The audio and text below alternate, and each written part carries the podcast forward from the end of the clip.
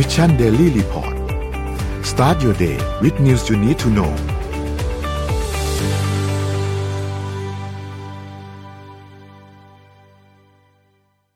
สวัสดีครับยินดีต้อนรับเข้าสู่ Mission Daily Report ประจำวันที่ 13 เดือนธันวาคม 2565 นะครับ วันนี้คุณอยู่กับพวกเรา 3 คนตอน7โมงถึง8โมงเช้า สวัสดีพี่อ้อม สวัสดีพี่เอ็มครับ สวัสดีค่ะ โอเคครับ เดี๋ยวเราวันนี้เราไปอัปเดตเรื่องราวต่างๆกันนะครับ ว่ามีอะไรเกิดขึ้นบ้างในช่วง 24 ชั่วโมงที่ผ่านมานะครับ เดี๋ยวนนพาไปดูตัวเลขก่อนครับ ตัวเลขล่าสุดนะครับเซตบ้านเราเมื่อวานนี้เนี่ยบวกขึ้นมา 0.16%นะครับอยู่ที่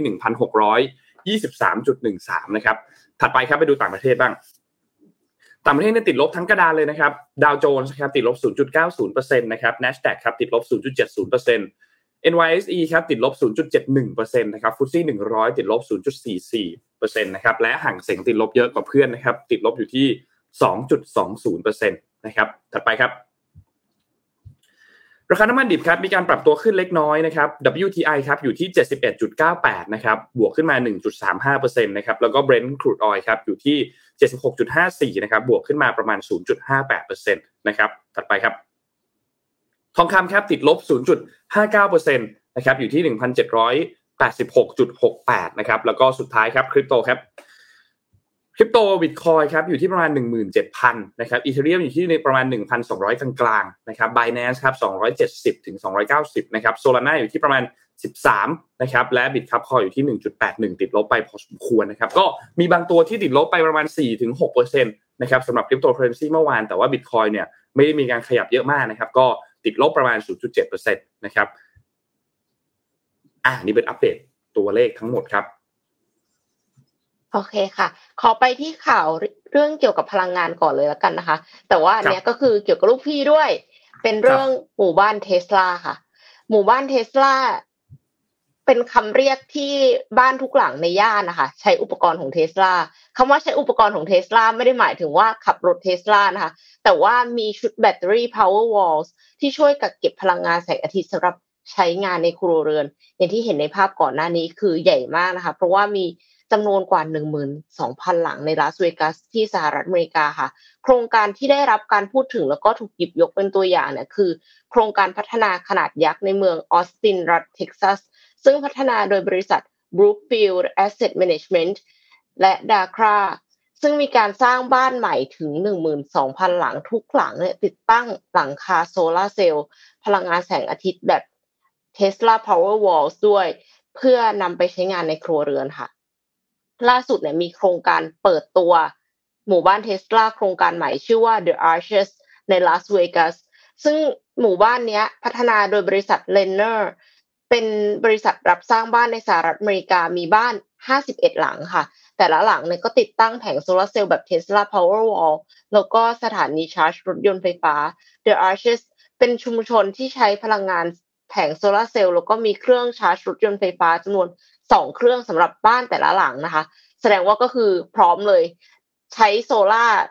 แบบเป็นพลังงานสะอาดตั้งแต่บ้านยันรถเลยนะคะ รวมคุณสมบัติเหล่านี้เข้าด้วยกันเนี่ยทำให้ The Arches เป็นชุมชนพลังงานแสงอาทิตย์แบบรวมศูนย์อย่างเต็มรูปแบบค่ะ Tesla Powerwall เนี่ยคือระบบแบตเตอรี่ไฟฟ้ากระแสสลับ ครบวงจรที่ทำหน้าที่เป็นเครื่องสำรองไฟบ้านบางส่วน โดยพลังงานแสงอาทิตย์ส่วนเกิน จะถูกเก็บไว้ในอุปกรณ์ Powerwall ซึ่ง ก็คือนั่นแหละเป็นแบตเตอรี่ที่นำไปใช้เวลากลางคืน หรือเวลาที่มีการใช้ไฟอัตราสูงสุด หรือช่วงที่ไฟฟ้าดับก็ได้ค่ะ ขึ้นอยู่กับการกำหนดการตั้งค่านะคะ ในกรณีที่ไฟฟ้าดับอุปกรณ์นี้จะจ่ายพลังงานที่จำเป็นก่อน เร็วๆนี้เทสลาปรับความจุการจัดเก็บพลังงานโดยเพิ่มการผลิต Powerwall เป็น 6,500 หน่วยต่อสัปดาห์หรือ 87 เมกะวัตต์ชั่วโมงต่อสัปดาห์ค่ะ ก็ ทำให้มีหมู่บ้านที่เกิดขึ้นมา เพราะว่าหมายถึงว่าเป็นหมู่บ้านทั้งหมู่บ้านที่ใช้ Powerwall ของเทสลามากขึ้นนะคะเราก็รู้สึกว่า เออ มันเหมาะสมมาก เพราะว่า เพราะว่าที่นั่นน่ะ เวกัสมีแสงแดดตลอดเวลา คือหมายถึงว่าแดดมันจัดกว่าประเทศไทยอะค่ะ ดังนั้นการที่มีอุปกรณ์แบบเนี้ยมันก็ช่วยได้ แล้วก็ในช่วงฤดูร้อนอะก่อนหน้านี้ก็เหมือนเหมือนจะมีปัญหาเรื่องไฟดับ ไฟดับ เพราะว่าคนใช้พลังงานกันเยอะเกิน การที่แต่ละบ้านสามารถกักเก็บพลังงานจากแสงอาทิตย์ได้เองอะมันก็จะได้ไม่ต้องไปรบกวนการใช้พลังงานจากกริดมากขนาดนั้น ก็รู้สึกว่าเป็นนิมิตหมายที่ดีค่ะ น่าจะเอามาทำบ้างที่ประเทศไทยนะคะ อืม หลายคนบอกเหมือนกันว่าเมืองไทยอสังหาริมทรัพย์เมืองไทยลองเอามาทำบ้างนะคะ อ่าไหนๆก็ไปทางด้านเทคโนโลยีอินโนเวชันแล้วนะอ้อมจะพามาอีกไอเดียหนึ่งสำหรับทำในอนาคต ตอนนี้เชื่อว่าหลาย ๆ คนก็คงจะหยุดใส่หน้ากากแล้ว แต่ว่าก็ยังแนะนำว่าให้ใส่หน้ากากอยู่นะคะ แล้วก็จะดีกว่าไหมถ้าสมมติว่าหน้ากากอันนั้นอะ เป็นเทคโนโลยีแบบใหม่ แล้วสามารถมีหูฟังได้ด้วยเป็นอันเดียวกัน ลองจินตนาการเหมือนเรามีหมวกกันน็อกแล้วเราก็ผ่าตัดตรงที่มันเป็นกระโหลกออกเลยแค่หูฟัง กับหน้ากากอนามัยนั่นเองนะคะ ไอเดียนี้นะคะมาจากไดสันนะคะไดสันเนี่ยเราก็จะรู้อยู่แล้วแหละว่าเขาเนี่ยเป็นบริษัทชั้นนำด้านการวิจัยพัฒนาเทคโนโลยีทางด้าน สินค้าที่เราคุ้นเคย ไม่ว่าจะเป็นเรื่องของเครื่องดูดฝุ่น เครื่องฟอกอากาศไดเป่าผมนะคะ ที่เขาขายดีมากๆนะคะแต่ว่าล่าสุดค่ะพบกับ ไอเดียใหม่ ๆ ของไดสันก็คือเขาเป็นทั้งหูฟังระบบ Active Noise Cancelling นะคะ ให้เสียงเต็มคุณภาพคมชัดสมจริง แบตเตอรี่เนี่ยสามารถใช้นานได้สูงสุด 50 ชั่วโมงนะคะ และที่สำคัญคือมีระบบกรองอากาศเป็นหน้ากากแบบถอดได้ สามารถดักจับฝุ่นละอองได้มากสูงสุด 99%ขนาดเล็กสุดก็คือ 0.1 ไมครอนนะคะสำหรับเรื่องของราคาเนี่ยยังไม่ได้มีประกาศ แต่ว่ามีกำหนดขายในปีหน้านะคะ ถามว่าทำไมไดสันถึงอยู่ดีๆทำเครื่องดูดฝุ่นก็แล้วทำเครื่องปรับอากาศก็แล้วทำไมอยู่ดีๆเนี่ยเขาถึงมาทำหน้ากากอนามัยตรงนี้นะคะ ต้องบอกก่อนว่า s t a r ดิ w วเลย ประชากรของโลกเนี่ยมากกว่าครึ่งอาศัยอยู่ในตัวเมืองใช่ไหมคะโดยคาดว่าสัดส่วนของคนที่อาศัยตัวเมืองเนี่ยจะอยู่ในเจ็ดเจ็ดในสิบภายในปี 2050 นะคะ แน่นอนว่าเมื่อประชากรในเมืองเนี่ยขยายตัวขึ้น รงข่ายสาธารณูปโภคต่างๆ ก็เติบโตควบคู่ไปด้วยทำให้เกิดการเพิ่มของจำนวนการขนส่ง การก่อสร้าง การเดินทาง ซึ่งส่งผลโดยตรงต่อสภาพแวดล้อมในเมือง ในเรื่องของมลภาวะทางอากาศ และมลภาวะทางเสียงด้วย ประมาณว่าคนก็เริ่มแออัดอากาศก็ไม่พอมลภาวะเริ่มเกิดขึ้น เสียงก็เริ่มดังขึ้น คนมันอยู่กันมากๆใช่ไหมคะ ชาวนิวยอร์กเนี่ยจำนวน 90%โดยประมาณนะคะก็ได้เดินทางเข้าสู่การเดินทางสาธารณะมักจะพบเจอกับมลภาวะทางเสียงที่มีความดังเกินค่าที่กำหนด ในขณะที่ประชากรในสหภาพยุโรปจำนวนหนึ่งใน 5 ได้รับผลกระทบจากมลภาวะทางเสียง ต่อมา 99%ของประชากรโลกอาศัยอยู่ในบริเวณที่มีค่ามลภาวะสูงกว่าที่องค์กรอนามัยโลกหรือว่า WHO เนี่ยได้แนะนำนะคะ ในหลายภูมิภาคปัญหามลภาวะทางอากาศไม่ได้เกิดจาก กิจกรรมของมนุษย์ไม่ได้เกิดจากกิจกรรมของมนุษย์เช่น ในทวีปยุโรป หรือว่าเอเชียตะวันตกนะคะ และแอฟริกาเนี่ยตามรายงานว่า โครงการสิ่งแวดล้อมของสหประชาชาติเนี่ยสาเหตุหลักของมลภาวะทางอากาศเกิดจากฝุ่นขนาดเล็ก ที่เกิดจากกระแสลมไม่ว่าจะเป็น PM 2.5 หรือว่าฝุ่นต่างๆนะคะ solution ของ Dyson ก็คืออย่างที่อ้อมบอกไป เขาทำทั้งหูฟังป้องกันเสียงโดยรอบเป็น noise cancelling แล้วก็มีเครื่องฟอกอากาศที่สามารถถอดได้ การถอดออกเนี่ยสามารถแยกส่วนกันได้นะ ไม่ใช่ว่าเราจะต้องใส่ทั้งสองอย่างนะทั้งใส่หูฟัง แล้วก็เครื่องฟอกอากาศนะอ่าบางวันฉันรู้สึกว่าวันนี้อากาศดีจังเลย แล้วก็ ใส่เฉพาะแค่หูฟังถอดเครื่องฟอกอากาศออกอะแล้วก็เดินกินลมชมวิวไปนะหรือบางวันรู้สึกว่าเฮ้ยฝุ่นเยอะมากเลย แล้วก็ใส่แค่เฉพาะหน้ากากก็ได้เออแต่หน้ากากเนี่ยมันต้องใส่ควบคู่กับหูฟังเพราะมันจะมีตัวล็อกพอดีนะอันนี้สามารถถอดชิ้นส่วนได้อะเป็นไอเดียนะคราวนี้ Dyson เนี่ย เขาก็เลยเขาเรียกเขาเรียก concept อันนี้ว่า Dyson Zone นะคะ ก็เลยมาแก้ปัญหาเรื่องนี้ว่าเขาเนี่ยพัฒนาหูฟังกรองอากาศเขาใช้คำนี้นะ พัฒนาหูฟังกรองอากาศถูกออกแบบมาเพื่อต่อสู้กับปัญหามลภาวะในตัวเมือง ทั้งเสียงและทั้งเสียงรบกวนและมลพิษทางอากาศนะคะ ด้วยแบตเตอรี่ลิเธียมไอออนและระบบชาร์จ USB-C นะคะไดสันเนี่ยสามารถใช้ยาวนานได้สูงสุด 50 ชั่วโมงนะหมายความว่าเสียบชาร์จ และสามารถใช้ได้ไปเลย 50 ชั่วโมงนะคะ เมื่อใช้เฉพาะแค่ตัวหูฟัง แต่ว่าใช้ได้สูงสุดถึง 4 ชั่วโมง เมื่อใช้ทั้งเครื่องฟอกอากาศแล้วก็หูฟังนะคะ คราวนี้สามารถชาร์จเต็มได้ภายใน 3 ชั่วโมง อ่าหลายๆคนอาจจะถามว่า แล้วถ้าเกิดจะใช้ 50 ชั่วโมงทั้งหูฟังแล้วก็เออสี่ชั่วโมงทั้งหูฟังและเครื่องฟอกอากาศอะชาร์จได้นานขนาดไหน ก็คือสามชั่วโมงนี่เองก็ยังใช้เวลาค่อนข้างนานระดับหนึ่งนะคะ คราวนี้หูฟังกรองอากาศชิ้นนี้เนี่ยมี เกิดจากความเชี่ยวชาญของนักดีไซน์มาที่มีประสบการณ์ทางด้านกว่า 30 ปี ทางด้านมลภาวะอากาศแล้วก็ทางเสียงด้วยนะคะ คราวนี้เขาก็เลยได้ออกแบบมาเหล่านี้แล้วเพื่อให้คนใช้เนี่ยได้อากาศที่บริสุทธิ์นะคะ มีแล้วก็สำคัญคือได้ฟังเสียงที่ชัดสมจริงเมื่อเชื่อมต่อกับมือถือ แล้วเราจะฟังเอ่อ Mission to the Moon เสียงก็จะคมชัดมากยิ่งขึ้นนะคะหรือว่ารู้สึกว่าเออฉันอยากจะ ทำงานเงียบๆมันก็จะตัดเสียงรบกวนแบบคลิปเลยนะคะ อ่านี่ก็เป็นอีกไอเดียหนึ่งใน innovation ในอนาคตก็คือตอนนี้ยังไม่บอกราคาไงปกติเราจะบอกราคาเลยเราจะให้ดาวว่าให้ถ่ายว่ามันราคาเท่าไหร่แต่วันนี้ก็คือไม่มีราคาทุกคนก็เลย ให้ดูเป็นไอเดียคือพอพอมันเป็นไดอยากจะลองมากเพราะว่าราคามันซื้อไหวหรือเปล่านะคะพี่เอ็มมันเสียงจะเบาครับการเป่าผมนี่คือแบบอื้อหือยกระดับ ประมาณสิบเท่าของคนของยี่ห้ออื่น ๆ ทั่วไปอะ เพราะฉะนั้นคืออันนี้ หูฟังกับหน้ากากเนี่ยอืมใช้ยี่ห้ออื่นไปก่อนแล้วกัน อืมพี่เอ็มเหมือนเสียงจะเหมือนเสียงจะเบานิดนึงนะครับพี่เอ็มไม่แน่เสียใจงเบาอะค่ะใช่ครับเหมือนเสียงจะเบานิดนึงแต่ว่านั่นก็น่าสนใจคือจริงๆแล้วอะตลาดอย่างตลาดของหน้ากากอะมันก็มีบางยี่ห้อเนาะที่ที่ทำหน้ากากมาเป็นแบบดูไฮเทคแบบเนี้ย ก็มีบางยี่ห้อนุ่นจำไม่ได้แล้วไม่แน่ไม่แน่ใจว่ามียี่ห้ออะไรว่า เคยเห็นของของเสี่ยวมี่เคยเห็นของตัวชื่ออะไรนะซัมซุงหรือเปล่าไม่แน่ใจ ที่เป็นหน้ากากอย่างเงี้ยแต่เป็นสีขาวๆอะแล้วก็เป็นแมสที่เป็นไฟฟ้าแบบเนี้ย แล้วก็แต่ว่าตลาดหูฟังเนี่ยนนคิดว่าค่อนข้างเหนื่อยนะสำหรับไดซันนะถ้าการการที่ไปเล่นในตลาดเนี้ยค่อนข้างเหนื่อยเพราะว่าคู่แข่งเยอะมาก ตลาดเยอะอืมคนคนอยู่ในตลาดเยอะมาก แล้วแล้วตลาดเนี้ยมันมีแบบ โหมันกว้างมากเลยอะมันมีทั้งเอ่อโซนี่ที่ถ้าเป็น Apple ครอบหูอะก็ค่อนข้างครองตลาดอยู่พอสมควร มีทั้ง Bose มีของ Apple ด้วยอะมี Apple มี AirPods Max อืมด้วยนว่าอันเนี้ยก็เป็นอีกอันหนึ่งที่น่าสนใจแต่ว่า พอเป็นชื่อ Dyson อะโนว่า Dyson เนี่ยเวลาทำ product อะไรออกมาหนูว่าก็มีแอบมีความคล้ายๆ Apple เหมือนกันนะคือมันอืมมันดูแบบเป็นสินค้าที่แบบมาจากโลกอนาคตนิดนึงอะมันดูแบบ อืม นิดหนึ่งนิดหนึ่งก็เออใช้ไดของเขาอะโอ้โหมันเราปลื้มไดเขามากเลยนะใครไม่เคยใช้ไดของไดซันนะนนท์อยากให้ไปลองมาก มันคือคือมันดีมาก มัน Amazing มาก คุณไปลองที่ห้างนั่นแหละ ไปลองที่ช็อปของเขานั่นแหละอยากอยากแนะนำให้เดี๋ยวไปก่อนมันทำไมนะมันมันมันคือดีมันมากยังไงนะเราอะเราใช้ไดเขาใช่ไหมแล้วกำลังงงว่ามันใช้ลมมันมาทางไหน แล้วงานดีไซน์แล้วความแบบและและกะไดของเขาแรงดันของเขาอะมันดีมาก เหมือนปลื้ดเสร็จเลย คือลมมันแรงอ๋อมันลมไม่แห้งเร็วไม่บอกไม่ถูกเหมือนกันเหมือนมอเตอร์มันหมุนเยอะกว่าลมลมมันแรงกว่าด้วย แล้วก็ ผมมันแห้งเร็วกว่า อันนี้คือผู้ชายนะแค่แค่ผู้ชายผมยังแห้งเร็วกว่า แล้วผู้หญิงที่เวลาเป่าผมเนี่ยเป่าผมกันทีนึงห้านาทีสิบนาทีอย่างเงี้ย ผู้ชายเราเป่านาทีสองนาทีก็แห้งใช่ไหมครับใช้ไดร์เป่าผมอันไหนก็ไม่ได้ต่างมากแต่ว่าสำหรับผู้หญิงอะ เออต่างค่อนข้างเยอะหนูว่า ก็ใครไม่เคยลองแนะนำให้ไปลองป้ายยาเอาป้ายยาหลังจากวันสิบสองสิบสองวันหนึ่งด้วย วันนี้ไม่ลดนะมันะนไม่ทันแล้วไหมนนท์ไม่ทันละไม่ทันละซื้อไม่ทันแล้วค่ะ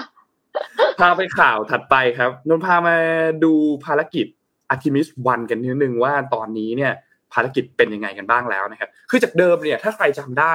เออเขามีกำหนดที่จะกลับตอนนั้นเนี่ยคือช่วงเอ่อประมาณเดือน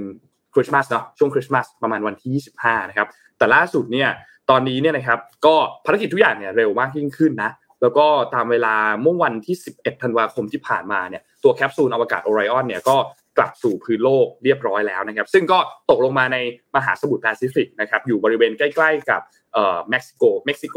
นะครับซึ่งก็จะไม่ไม่ไกลจากสหรัฐอเมริกาเท่าไหร่นะครับ ซึ่งภารกิจในครั้งนี้เนี่ย Artemis 1เนี่ยนะครับ ก็ไปโคจรรอบดวงจันทร์มานะครับแบบไม่ได้ลงจอดนะรอบนี้ Artemis 1เนี่ยเขาโคจรรอบเฉยๆแล้วก็ไม่ได้ส่งนักบินอวกาศไปด้วยนะครับ ครั้งที่สองเนี่ยเขาก็จะยังไม่ได้ส่งนักบินอวกาศไปด้วยเช่นเดียวกัน แต่ว่าเขาจะลงจอดนะครับ และ Artemis 3เนี่ยค่อยมีการส่งนักบินอวกาศไปด้วยนะครับ ซึ่งก็อย่างที่ทุกคนทราบครับว่าตั้งแต่วันที่ 16 พฤศจิกายนที่ผ่านมาเนี่ยตัวยาน โอเรออนตัวนี้เนี่ยขึ้นไปบนจรวดนะครับ พร้อมกับจรวดตัว SLS เนี่ยนะครับ ซึ่งก็ยังอย่างที่บอกไม่มีคนไปเนาะแล้วก็ใช้เวลาเนี่ยรวมๆแล้วเนี่ยประมาณเกือบๆ25 วันนะครับ โคจรรอบดวงจันทร์นะครับ โดยระยะทางเนี่ยประมาณ 2.3 ล้านกิโลเมตรนะครับ ซึ่งถ้าใครจำได้ภารกิจ Artemis 1เนี่ยถูกเลื่อนไปหลายครั้งมากนะครับ ไม่ไม่ได้ปล่อยสักทีถูกเลื่อนไปทั้งหมดสามครั้งเชื้อนะครับเพลิงรั่วเออมีปัญหาตลอด มีปัญหาเยอะมากครับ ทั้งแบบเรื่องทางเทคนิคทั้งทางเรื่องของสภาพอากาศนะครับ มีลมที่พัดเข้าชายฝั่งตรงฟลอริเบนชายฝั่งฟลอริดาตรงนั้นเนี่ยนะครับ ก็อันตรายปล่อยจรวดไม่ได้นะครับ แต่สุดท้ายก็ปล่อยกันไปเรียบร้อยนะครับ ทีนี้ถัดไปที่ทุกคนต้องจับตามองเนี่ยนะครับ คือภารกิจ Artemis 2 นะครับนาซาเนี่ยนะครับเขาเตรียมที่จะส่งนักบินอวกาศขึ้นไปเนี่ยสี่คนนะครับขึ้นไปพร้อม SLS เนี่ยนะครับอ๋อขออภัยครับ Artemis 2เนี่ยปล่อยเอานักบินอวกาศขึ้นไปด้วยสี่คนนะครับ คาดว่าภารกิจนี้น่าจะได้เอ่อเริ่มต้นกันเนี่ยในเดือนพฤษภาคมในปี 2024 นะครับคร่าวๆอีกประมาณปีกว่าๆนะครับเกือบเกือบๆสองปีนะครับ ซึ่งคาดว่าน่าจะใช้ระยะเวลาเนี่ยออพอสมควรประมาณ 10 วันนะครับ ที่ส่งนักบินอวกาศขึ้นไป นะครับ และถัดไปภารกิจรอบนี้เนี่ยส่งขึ้นไปเหมือนกัน มีนักบินอวกาศขึ้นไปด้วย ไปวนรอบดวงจันทร์แต่ไม่ลงจอดนะครับ แล้วภารกิจ Artemis 3เนี่ยค่อยมีการส่งนักบินอวกาศเนี่ยลงจอดไปสำรวจที่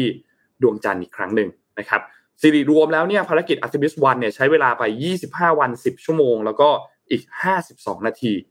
นะครับ ก็เป็นการปิดฉากภารกิจแรกนะครับ ก็รอติดตามกันดูครับว่า รอบนี้ที่เขาไปเนี่ยเขาได้ข้อมูลอะไรมาบ้าง ข้อมูลเหล่านั้นจะถูกวิเคราะห์ และนำไปปรับในภารกิจ Artemis 2 ที่จะเกิดขึ้นในปี 2024 ครับ ค่ะ ก็แสดงว่ามนุษย์เนี่ยจะไปดวงจันทร์อีกครั้งหนึ่งในปี 2025 หมายถึงว่าเหยียบดวงจันทร์อีกครั้งหนึ่งใช่ครับ มันใช้เวลานานมากเลยเนาะ คือรู้สึกว่าตั้งแต่ตอนนั้นน่ะทำไมกลายเป็นว่า conspiracy theory อะมันมันรู้สึกเหมือนจะเป็นจริงหรือเปล่า ว่า เอ๊ะ ทำไมตั้งแต่ตอนนั้นจนถึงตอนเนี้ย การ replicate ประสบการณ์นั้นน่ะ มันช้าจังทั้งทั้งที่อย่างอื่นของโลกมันพัฒนาไปเยอะแล้วอะก็เลยบอกว่า เอ๊ะตกลงเคยไปเหยียบดวงจันทร์จริง ๆ ใช่เปล่า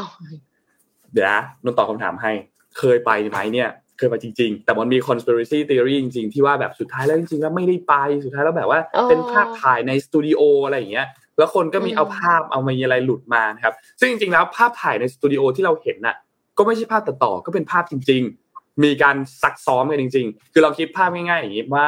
เหมือนแบบ คุณจะเตรียมขึ้นเวทีอะไรสักเวทีหนึ่งอะไรอย่างเงี้ยคุณก็มีการซักซ้อมใช่ไหมครับว่าอะอืมโชว์จะออกมาเป็นยังไง อันนี้ก็เช่นเดียวกันครับภารกิจที่ไปเอ่อดวงจันทร์ตอนนั้นก็มีการซักซ้อมเช่นเดียวกันว่าไปบนนั้นแล้วเนี่ยจะต้องทำอะไรบ้างส่วนแล้วก็มี conspiracy อีกอันหนึ่งคือธงไอ้ธงอะทำไมมันถึงแบบดูพลิ้วปลิวดูโผล่ เออดูพลิ้วเออเพราะว่ามันไม่น่าจะมีถ้นอากาศไม่มีแบบนั้นอะไรหรือเปอะล่ามันควรจะแบบทิ้งลงมาใช่ไหมครับ แต่จริงๆแล้วเนี่ยไอ้ธงมันไม่ได้เป็นธงที่เป็นผ้าเหมือนที่อยู่ในในในโลกนะแต่มันเป็นธงที่เป็นแบบ เป็นเป็นแข็งอะมันจะแข็งๆนิดนึงอะใช่มันก็เลยดูแบบดูสะบัดเห็นชัดอะไรอย่างเงี้ย แล้วก็ก็เป็น conspiracy theory ส่วนคำถามว่าทำไมถึงกินระยะเวลานานขนาดนั้น ไม่ไม่ไม่ไม่ทำภารกิจนี้อีกครั้งหนึ่งสักทีคำตอบแบบเบสิกที่สุด คือเปลืองเงินครับอ๋อมันเปลืองเงินมันใช้เงินค่อนข้างเยอะในการที่จะบินขึ้นไป แต่คำถามคือที่น่าสนใจคือ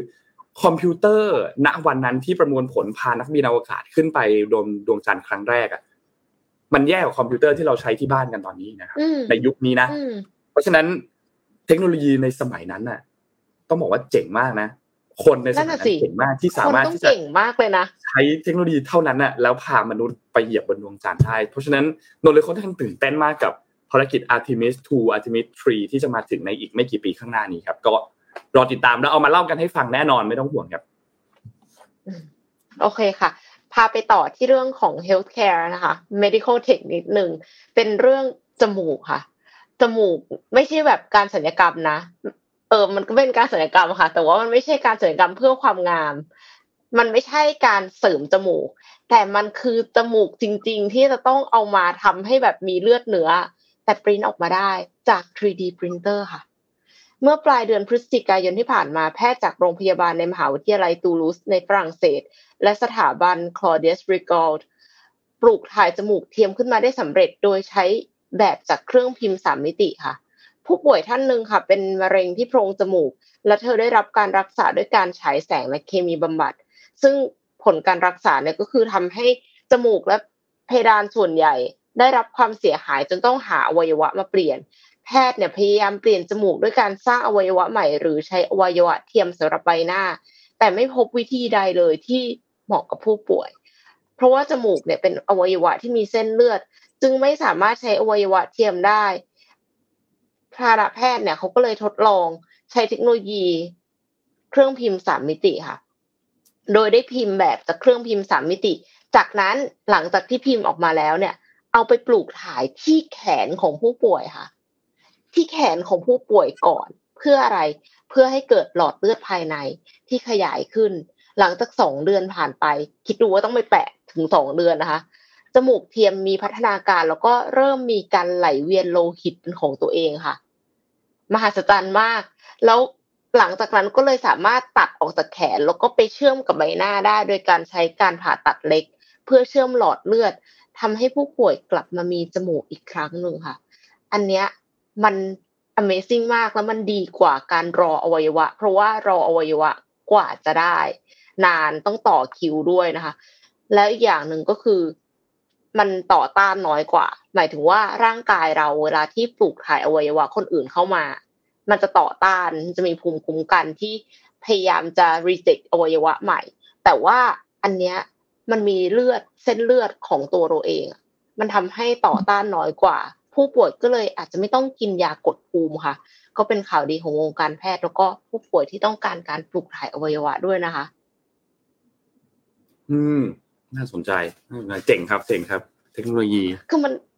มันปริ้นออกมาแล้วมันใช้ไม่ได้เลยนะต้องปลูกถ่ายที่แขนก่อนสองเดือน แต่คือคิดได้ยังไงว่ามันจะต้องทำแบบนั้นน่ะใช่มันน่าทึ่งมากจริงไอไอไอไอกระบวนการการคิดว่ามันจะต้องทำยังไงเนี่ย ของโลกนี้เลยนะ ไม่ใช่แค่แบบว่าเรื่องการแพทย์เรื่องเทคโนโลยีพวกนี้เท่านั้นนะมันเป็นสิ่งที่แบบ Amazing มากนะว่าคือนนท์อะชอบเวลาเราเรียนอะ สมมุติว่าเรียนเรียนฟิสิกส์หรือเรียนเลขอะไรอย่างเงี้ยพอมีเห็นโจทย์มาปุ๊บอะมันจะมีโจทย์ที่เราพอวิเคราะห์ปุ๊บแล้วเราจะต้องอะถ้าเป็นฟิสิกส์เราต้องใช้สูตรนี้คำนวณต้องใช้สูตรนี้คำนวณอะแล้วสูตรมันมีเยอะมากอะเวลาเราเรียนบทหนึ่งอะเราก็ไม่นั่งคิดว่าแบบ ตอนที่แบบเรายังไม่เข้าใจอะเราจะรู้ได้ยังไงว่าเราต้องใช้สูตรไหนวะแบบนึกจะรู้ได้ยังไงจะนึกจะจะเข้าใจมันได้ยังไงอะไรอย่างเงี้ยจนกระทั่งแบบพออ่านผ่านมาเรื่อยๆแล้วก็เห็นคนผลิตเห็นนู่นเห็นนี่ เห็นเทคโนโลยีตึกอย่างเงี้ย คิดได้ยังไงว่าจะต้องแบบ จะต้องขึ้นขึ้นตึกแบบเนี้ย หรือว่ารถยนต์อะหรือเครื่องบินอย่างเงี้ย เริ่มคิดได้ยังไงว่าจะต้องแบบให้มันมีออกแบบให้ดีไซน์เป็นแบบนี้ ให้มีลมที่ดันขึ้นมาแล้วพาเครื่องบินขึ้นไปได้อะไรเงี้ยเออมันคิดได้ยังไงเวลาแบบ มันเป็นสิ่งที่ Amazing เหมือนกันนะรวมถึงสิ่งที่อันหนึ่งที่นนชอบมากเลยคือพีระมิดอย่างเงี้ย สร้างได้ยังไงอันนั้นเป็นสิ่งมหัศจรรย์ของโลกนนแบบนนรู้สึกแบบโหโลกนี้มัน Amazing มาก แต่วันนี้นนมีของแจก ไม่ได้มีของแจกละวันนี้อาจจะมีของแจกสักนิดหนึ่งคือ ช่วงเช้าเช้าแบบเนี้ยนนเชื่อว่าหลาย ๆ ท่าน แม้แต่คนที่กำลังนั่งดูเอ่อ MDR อยู่ตอนนี้เนี่ยก็กำลังดื่มกาแฟอยู่ วันนี้มีข่าวหนึ่งที่อยากจะประชาสัมพันธ์ให้กับสายกาแฟครับที่อยากจะเมื่อคนรักสิ่งแวดล้อมดูแลป่านะครับ เพราะว่า กาแฟ MiVana Organic Sparkling Coffee เนี่ยนะครับเขามีแคมเปญ Spark the Change นะครับของกาแฟ MiVana เนี่ยครับซึ่งหลายๆคนอาจจะสงสัยว่าเฮ้ยนั่นมันเป็นกาแฟเนี่ยมันจะจะช่วยรักโลกได้ยังไงนะครับคำตอบคืออย่างนี้ครับคือแบรนด์ MiVana เนี่ยเขาทำงานร่วมกับเกษตรกรกาแฟที่จังหวัดเชียงรายนะครับ ซึ่งก็มีการพัฒนาปลูกกาแฟนะครับ อยู่ในใต้ร่มเงาป่า ซึ่งวิธีการอย่างที่บอกคือตรงตัวเลยครับคือปลูกกาแฟอยู่ใต้ร่มเงาต้นไม้ใหญ่ที่อยู่ในป่านะครับ มีการดูแลด้วย วิถีเกษตรอินทรีย์นะครับ ซึ่งพอดูแลด้วยวิธีแบบนี้เนี่ยมันก็จะช่วยรักษาระบบสมดุลของระบบนิเวศได้ รักษาแร่ธาตุในดินได้ โดยไม่จำเป็นต้องมีการตัดไม้ทำลายป่า และที่สำคัญคือตัวกาแฟที่ได้มาเนี่ยก็จะมีคุณภาพที่ดีมีกลิ่นหอมตามธรรมชาติด้วย นอกจากการปลูกแล้วเนี่ยปราศจากสารเคมีในทุกขั้นตอนการผลิตด้วย ไม่ว่าจะเป็นการแปรรูปการคั่วจนมาเป็นเมล็ดกาแฟออร์แกนิกอาราบิก้า MiVana เนี่ยนะครับ ซึ่งทาง แบรนด์เนี่ยเขาก็ได้มีการนำเมล็ดกาแฟออร์แกนิกเนี่ยมาคั่วมาพัฒนาต่อยอด เพื่อให้ได้รสชาติที่มันเป็นเอกลักษณ์ของตัวเอง ผ่านการใช้เทคนิคสกัดเย็น หรือที่ทุกคนอาจจะคุ้นๆกับคำว่าโคถูกต้องครับ ซึ่งก็จะมีการเพิ่มความซ่าแบบ sparkling ลงไปด้วยทำให้เวลาดื่มเนี่ยมันสดชื่นนะครับ ซึ่งเขามาเป็นรูปแบบกระป๋องครับ อย่างที่ทุกคนเห็นตรงนี้เลยข้างหน้าเนี่ยนะครับ ก็นี่เลยมีสองสีนี้ ให้ดูให้ดูโฟกัสไหมอืม ทำไมมันมีมีสองสีสี สีน้ำตาลกับสีเขียว ยังไม่บอกว่าเป็นรสอะไรเดี๋ยวจะบอกแป๊บนึงนะครับ ซึ่งก็จะมาเป็นรูปแบบกระป๋องนะครับ ก็จะพกพาง่ายดื่มง่ายนะครับ เหมาะกับคนที่มี active lifestyle นะครับตอนนี้เนี่ยเราจะเห็นว่าตลาดเนี่ยหรือว่ากระแสอันหนึ่งที่สำคัญมากๆ ที่ทุกแบรนด์หันมาให้ความสนใจเนี่ยคือเรื่องของความยั่งยืนนะครับจะมีแคมเปญรักโลกที่เห็นเนาะแล้วก็มีวาน่าเองเขาก็คำนึงถึงเรื่องนี้เช่นเดียวกันนะครับ เขาตั้งต้นด้วยเป้าหมายที่จะรักษาพื้นป่านะครับแล้วก็มีการต่อยอดกระบวนการผลิตกาแฟ ใช้วิถีเกษตรอินทรีย์เข้าไปจนถึงการแพคเกจิ้งแบบกระป๋องอลูมิเนียมที่สามารถที่จะนำไปรีไซเคิลได้นะครับทีนี้พออธิบายมาถึงตรงนี้เนี่ยจะเห็นแล้วว่าจริง ๆ แล้วเนี่ยตัวกาแฟ MiVana Organic Sparkling Coffee เนี่ยนะครับไม่ใช่แค่สินค้าที่มาตามกระแสรักโลกเท่านั้น แต่ว่าเป็นความตั้งใจของแบรนด์จริงๆตั้งแต่แรก ซึ่งเราทุกคนเนี่ยสามารถที่จะ spark the change ร่วมเป็นส่วนหนึ่งในการรักโลกไปกับตัวกาแฟ อามินาได้นะครับ MiVana ได้นะครับ ซึ่งวันนี้มีกิจกรรมตอนท้ายของการ PR มาประชาสัมพันธ์ให้ทุกท่านฟัง คือ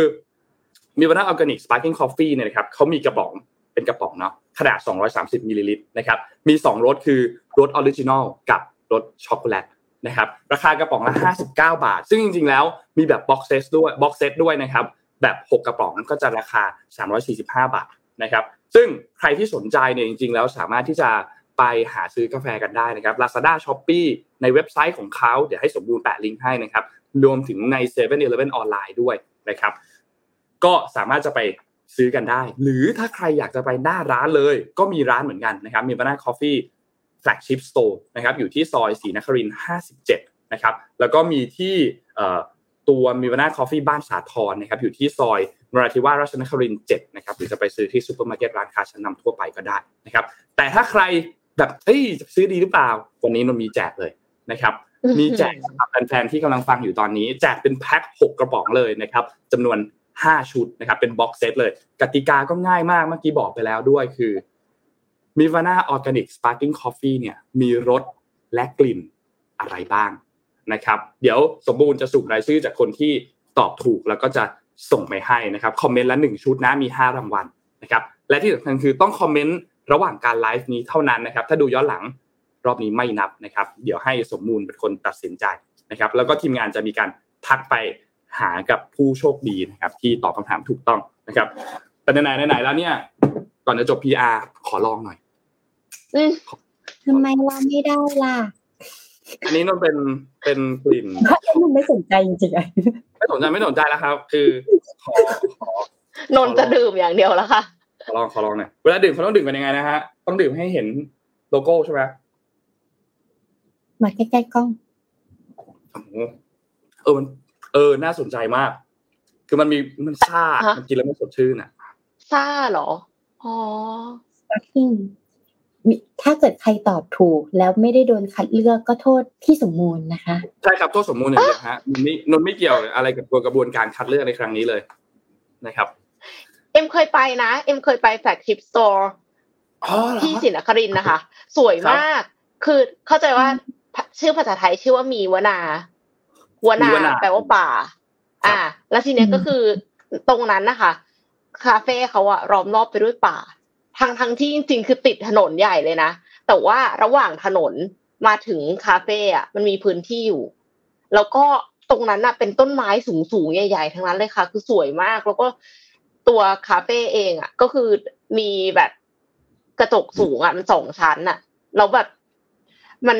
รู้สึกสงบ คือคือไปถึงแล้วบอกว่านั่งแล้วก็แบบมองต้นไม้มองป่าแล้วคือรู้สึกดีมาก แต่ว่าคนเยอะนะคะ ถ้าเสาร์อาทิตย์อันนี้เตือนไว้ก่อน ถ้าใครอยากจะไปเนี่ย ไปวันธรรมดาจะดีกว่า ครับตอนสวยมากค่ะ recommend อร่อยครับรัวๆไม่คือไม่คุยกับเราแล้ว ดูในแชทแล้วก็ตอบคนรัวยาวมากโอเค ตอบคำถามมาดูครับ ตอบกันได้จนถึงจบไลฟ์เลยนะครับโอเคค่ะ อ้อมพาพาไปต่อที่ข่าวไหนดีคะอ้อมจะพามา ข่าวหนึ่งค่ะ เป็นอะใครเคยเข้าสนามบินหรือว่าเข้าตึกอาคารเนี่ยเราจะต้องผ่านเครื่องหนึ่งใช่ไหมที่มันไม่ใช่เครื่องวัดอุณหภูมิเออมันจะไม่ใช่เครื่องวัดเรื่องของอุณหอุณหภูมิว่าเราเป็นไข้หรือเปล่าแต่มันจะเป็นเครื่องวัดอินฟราเรดว่าเราอะได้พกอุปกรณ์อะไรมาไหมเราพกปืนมาหรือเปล่าเราพกมีดมาหรือเปล่าเป็นการสแกนโลหะชนิดหนึ่งใช่ไหมคะคราวนี้ล่าสุดนักศึกษาจีนได้ทำเครื่องเอ่อได้ทำเสื้อโค้ดอันนึงขึ้นมา เวลาผ่านเครื่องตรวจจับอุปกรณ์พวกนี้ไม่เห็น ไม่เห็นว่าในร่างกายเราพกอะไรบ้าง ตอนแรกเราก็คิดว่า เอ๊ะอย่างถ้าทำเสื้อแบบนี้ออกมา มันจะดีไหมนะแต่พอเข้าไปนั่งอ่านแบบลึกซึ้งว่าทำไมนักศึกษาจีนถึงทำอันเนี้ย เลยเข้าใจค่ะ สตาร์ทวิดไวก่อนเลยเราจะรู้กันอยู่แล้วว่าจีนเนี่ย เวลาที่ไปไหนมันจะมีกล้องตรวจจับตลอด ไม่ว่าคุณจะทำอะไร มันจะมีการสแกนใช่ไหมคะว่าคุณมีสกอร์เท่าไหร่ ซึ่งพอมันมี Data พวกนี้มันเป็นเรื่องของ AI มันสามารถ prediction ได้ว่าสมมติว่าเราเดินข้ามถนน เราไม่เดินข้ามถนน แล้วเกิด เอ่อ เราก็จะโดนหักสกอร์เท่านี้เท่านี้อะไรอย่างเงี้ยคือมันจับหน้าเราได้ขนาดไหนนะในอนาคต แล้วถ้าเกิดสมมติว่าเราไปที่ธนาคาร ไม่ต้องไปตรวจเอกสารและแค่เอาหน้าของคุณเนี่ยสแกนขึ้นมาก็เลยรู้ว่า อ๋อบูโรสกอร์ของคุณนะเท่าไหร่ ห้ามกู้กู้เท่าไหร่ อันนี้คือในอนาคตที่จีนจะทำนะ ดังนั้นเนี่ย มันเลยมีประเด็นก็คือว่ามันเป็นการละเมิดความเป็นส่วนตัวของพลเมืองค่ะ อ่า แล้วก็พุ่งเป้าไปที่เอ่อฝ่ายตรงข้ามของนักการเมืองต่างๆนะคะ ซึ่งในปีเอ่อซึ่ง เหตุการณ์ครั้งนี้มันเคยเกิดเหตุการณ์ครั้งหนึ่งตอนที่การเมืองของพม่าในปี 2019เนี้ยค่ะ เป็นประเทศที่ตั้ง 8 ใน 10 ของเมืองที่ถูกเฝ้าระวังมากที่สุดจากการละเมิดสิทธิพลเมือง เอา Data ต่างๆ มีการควบคุมต่างๆ มีการควบคุมระบบการใช้จ่าย การใช้เงินระบบสาธารณูปโภคต่างๆเนี่ยค่ะ ปัจจุบันเนี่ยรัฐบาลต่างๆเนี่ยและบริษัทต่างๆเนี่ยก็เริ่มใช้เทคโนโลยีเป็นตัวกระตุ้น แต่ว่า AI พวกนี้ค่ะ มันจะเกิดขึ้นได้คือมันต้องมี Data มากๆสมมติว่าอ้อมจะทำแอปอันหนึ่งขึ้นมา แล้วอ้อมจะ detect ว่าหน้าพี่เอ็มตอนเนี้ย โกรธหรือโมโหอ้อมจะต้องนั่งแคปสมมติว่ามาคลิป Mission To The Moon เนี่ยนั่งแคปเฉพาะล็อกหน้าพี่เนี่ยแคปแคปแคปอะเป็นหมื่นรูปนะคะ แล้วก็ไปเรียงเขียนโค้ดมันแล้วก็ไปเรียงซ้อนๆกันว่า ความน่าจะเป็นของหน้าองศาของหน้าแบบเนี้ยเศร้าอยู่เสียใจอยู่ดีใจดีใจกี่เปอร์เซ็นต์ ดีใจใน moment ที่ กังวลกี่เปอร์เซ็นต์เนี่ยมันจะมีพวกนี้ขึ้นมาแต่มันต้องใช้ Data เยอะมากๆเลย คราวนี้ก็ไม่แปลกที่ประเทศจีนเขาจะต้องอ่าเขามีรัฐบาลเขาก็สนับสนุนเรื่องเทคโนโลยีเนาะเขามีงบกรองการใช่ไหมคะเขาก็เลยผลักดันเรื่องนี้ มันก็เลยมีเหตุการณ์หนึ่งเหมือนกันในปี 2020 นะคะศาสตราจารย์ทางด้านการกฎหมายเนี่ยชนะคดีฟ้องร้องสวนสัตว์ในหังโจวที่ประเทศจีนนะสำหรับการรวบรวมไบโอเมตริกใบหน้าของผู้เข้าชม โดยที่ไม่ได้รับความยินยอมหรือ PDPA นั่นเองนะคะเพราะฉะนั้นเนี่ยอันนั้นเป็นคดีแรกของประเทศจีนที่ท้าทายการใช้เทคโนโลยี การจดจำใบหน้าของรัฐบาลนะคะคราวนี้มันเลยเกิดเหตุการณ์แบบนี้เลยก็คือว่า เสื้อโค้ดเนี่ยมันใช้เอ่อตัวนี้นะชื่อว่าชื่อว่าเสื้อโค้ด anti AI ตั้งชื่อมาแบบนี้โดยเฉพาะนะเสื้อโค้ด anti AI ได้รับการพัฒนาโดยกลุ่มนักศึกษาระดับบัณฑิตนะคะ ศึกษาสี่คนนะคะ จากมหาวิทยาลัยอู่ฮั่นของจีน เสื้อโค้ดเนี่ยเป็นหนึ่งในโครงการที่ได้รับรางวัลชนะเลิศจากงานหัวเว่ยครับด้วยค่ะ อ่า หัวเว่ยเป็นคนจัดงานนี้ขึ้นมา แล้วก็ให้อินโนเวเตอร์ต่างๆ นักพัฒนาโปรแกรมต่างมาร่วมแข่งนะคะ ซึ่งเป็นการประกวดนวัตกรรมทางด้านความปลอดภัย ทางไซเบอร์ครั้งแรกที่สนับสนุนโดยหัวเว่ยค่ะ ก็เราก็รู้อยู่แล้วนะว่าหัวเว่ยเนี่ยเป็นบริษัทยักษ์ใหญ่ทางด้านเทคโนโลยีของจีนนะคะ แล้วก็นักศึกษาบัณฑิตวิทยาการคอมพิวเตอร์ คือนักศึกษากลุ่มนี้เขาเรียน com sci นะคะ ก็คือ computer science นะคะ ได้ออกแบบอัลกอริทึมหลักของเสื้อ แล้วก็ได้ได้ออกแบบอันนี้ขึ้นมานะคะนี่เสื้อโค้ตเนี่ยมีการ solution ของเขาเนี่ยเสื้อโค้ตตัวนี้ค่ะมีการพิมพ์ลายพรางแบบกำหนดเองได้ หมายถึงว่าเสื้อวันนี้เราอาจจะพิมพ์ลายพรางแบบนี้ ก็เขียนโค้ดเข้าไปแล้วมันก็เปลี่ยนได้แบบอัตโนมัติเนี้ยค่ะ แล้วออกแบบผ่านอัลกอริทึมเพื่อหลีกหนีการตรวจจับจากกล้องแสงที่มองเห็นได้นะในตอนกลางคืน ตอนนี้ใช้ได้เฉพาะตอนกลางคืนเท่านั้นนะคะ เมื่อกล้องรักษาความปลอดภัยเนี่ยมักจะระบุ ตัวว่าระบุตัวเราว่า เออ เรามีอะไรใส่อยู่ในกระเป๋าบ้าง แล้วเวลาเราผ่านผ่านผ่านเครื่องมันก็จะมีเสียงใช่ไหมคะคราวนี้เนี่ยมันก็จะระบุมนุษย์ผ่านการถ่ายภาพความร้อนด้วยอินฟราเรดอุปกรณ์ระบายความร้อนที่ฝังอยู่ในเสื้อโค้ดจะปล่อยอุณหภูมิที่แตกต่างกันออกไปในแต่ละช่วงนะคะนำเสนอรูปแบบความร้อนที่ผิดปกติ ซึ่งจะช่วยให้โค้ดเนี่ยสามารถอยู่ภายใต้เรดาร์ได้อีกทีหนึ่งอ่า ใส่ปุ๊บ ขียนอัลกอริทึมเปลี่ยนแปลงลายพรางได้ไม่พอนะ เวลาเจอขึ้นความร้อนเนี่ยทำให้ปรับอุณหภูมิได้ในแต่ละช่วงนี้อีกด้วยนะคะ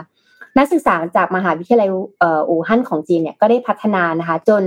สามารถหลอกระบบรักษาความปลอดภัยของ AI ได้นะคะแล้วก็ผู้สวมเนี่ยผู้สวมใส่เสื้อโค้ทตัวนี้เนี่ยตัวระบบรักษาความปลอดภัยต่างๆ ก็ไม่สามารถที่จะตรวจจับได้นะคะ ก็ลองใช้แล้วก็ถือว่ามีประสิทธิภาพมาก ๆ ในช่วงกลางคืนนะกลางวันกลางวันยังไม่ได้ค่อยได้เห็นผล แต่กลางคืนเนี่ยใช้ได้ดีมากๆซึ่งแผนการวิจัยในอนาคตเนี่ย ทีมนี้ก็ยังมองเห็นว่าอาจจะไปพัฒนาสำหรับสิ่งมีชีวิต และสิ่งไม่มีชีวิต หรืออาจจะไปพัฒนาในเรื่องของรถยนต์ที่กำลังเคลื่อนที่ด้วย เพราะว่าเวลาไปสนามบินเนาะก็จะมีถ้าเราไปจอดรถที่สนามบินก็จะมีการผ่านเครื่อง แล้วก็มีการตรวจจับครื่องอินฟราเรดจากเอ่อจาก ตำรวจใช่ไหมคะว่ารถคันนี้มีระเบิดไหมมีอะไรไหมเนี่ย ซึ่งอันนี้ก็สามารถจะไปอัดแอปใช้กับรถได้นะคะ แต่ว่าต้องบอกก่อนว่าสาเหตุที่คนจีนทำเพราะว่าเขาไม่อยากให้เอา Data เหมือนมันเป็นการบุกรุกเอ่อข้อมูลของพลเมืองนะเขาถึงได้ทำอันนี้ขึ้นมา แต่ถ้าเมืองไทยทำก็อาจจะไม่ดีสักเท่าไหร่ จะไปปกปิดอะไรผ่านผ่านเครื่องอันนั้นไปแล้วเราต้องมีอะไรเรามีแค่คัตเตอร์กับ กรรไกรก็ไม่ใช่ก็เราไม่ต้องลงทุนอะไรขนาดนั้น แต่ว่าเป็นไอเดียว่าเขาต้องปกป้องตัวเองจากข้อมูลต่างๆนะคะ เขาเลยทำเสื้อตัวนี้ขึ้นมา อ่า นั่นเองแต่ก็คือแอบแอบกลัวกับการที่บอกว่าไปปกปิดรถยนต์อย่างเงี้ยแล้วเสร็จเราก็คือข้างในคือใส่อาวุธไว้แล้วค่ะจากอันนี้อีกอันนึงที่เห็นจากไอเดียนี้ก็คือว่าหัวเว่ยก็ได้เป็นแบบ สร้างเวทีการประกวด เลยทำให้เราเห็นอินโนเวชันต่างๆ มากมาย แล้วจริงๆ แล้วเผลอๆไอเดียเหล่านี้หัวเว่ยก็อาจจะมา adapt ใช้กับกับธุรกิจของเขาก็ได้เลยเราก็จะเห็นว่าหลาย ๆ บริษัทอะบางทีไอเดียใหม่ๆอินโนเวชันอะไม่ได้มาจากพนักงานในบริษัทนะ แต่อาจจะเป็นแก๊งนักศึกษาเนี่ยแหละทำโปรเจกต์จบอะไรเงี้ยที่เขาแบบมันนำเสนอหรือจัดการประกวด แล้วก็สามารถซื้อโปรเจกต์อันนั้นมาต่อยอดได้ ก็เป็นอีก ไอเดียหนึ่งที่น่าสนใจดีค่ะ ก็ encourage ให้นักศึกษาคิดไอเดียใหม่ ๆ ด้วย ไม่ได้เรียนอย่างเดียว คือพอจบออกมาแล้วอะก็คือพร้อมทำงานได้ทันทีสร้าง innovation ใหม่ได้ทันที เพราะว่าฝึกมาเยอะแล้วตอนที่กำลังเรียนอยู่เนาะแต่ก็งงว่าทำไมถึงได้ชนะเลิศอะทั้งๆที่มันก็ดูเหมือนการไม่เห็นด้วยกับรัฐบาลนะแต่หัวเว่ยก็อาจเธอเอาไปเลยรางวัลชนะเลิศเอาไปเลยอะไรส่งสัญญาณอะไรบางอย่างหรือเปล่า อืมทำไมไม่ได้ เออ ประมาณนี้ฮะนนมีข่าวยาวต่อหรือเปล่าคะเออเดี๋ยวพี่เอ็มพาไปต่อข่าวนึงก่อนเดี๋ยวนนมีข่าวประชาสัมพันธ์อีกอันหนึ่งครับ โอเคค่ะ ถ้าอย่างนั้นมาต่อกันที่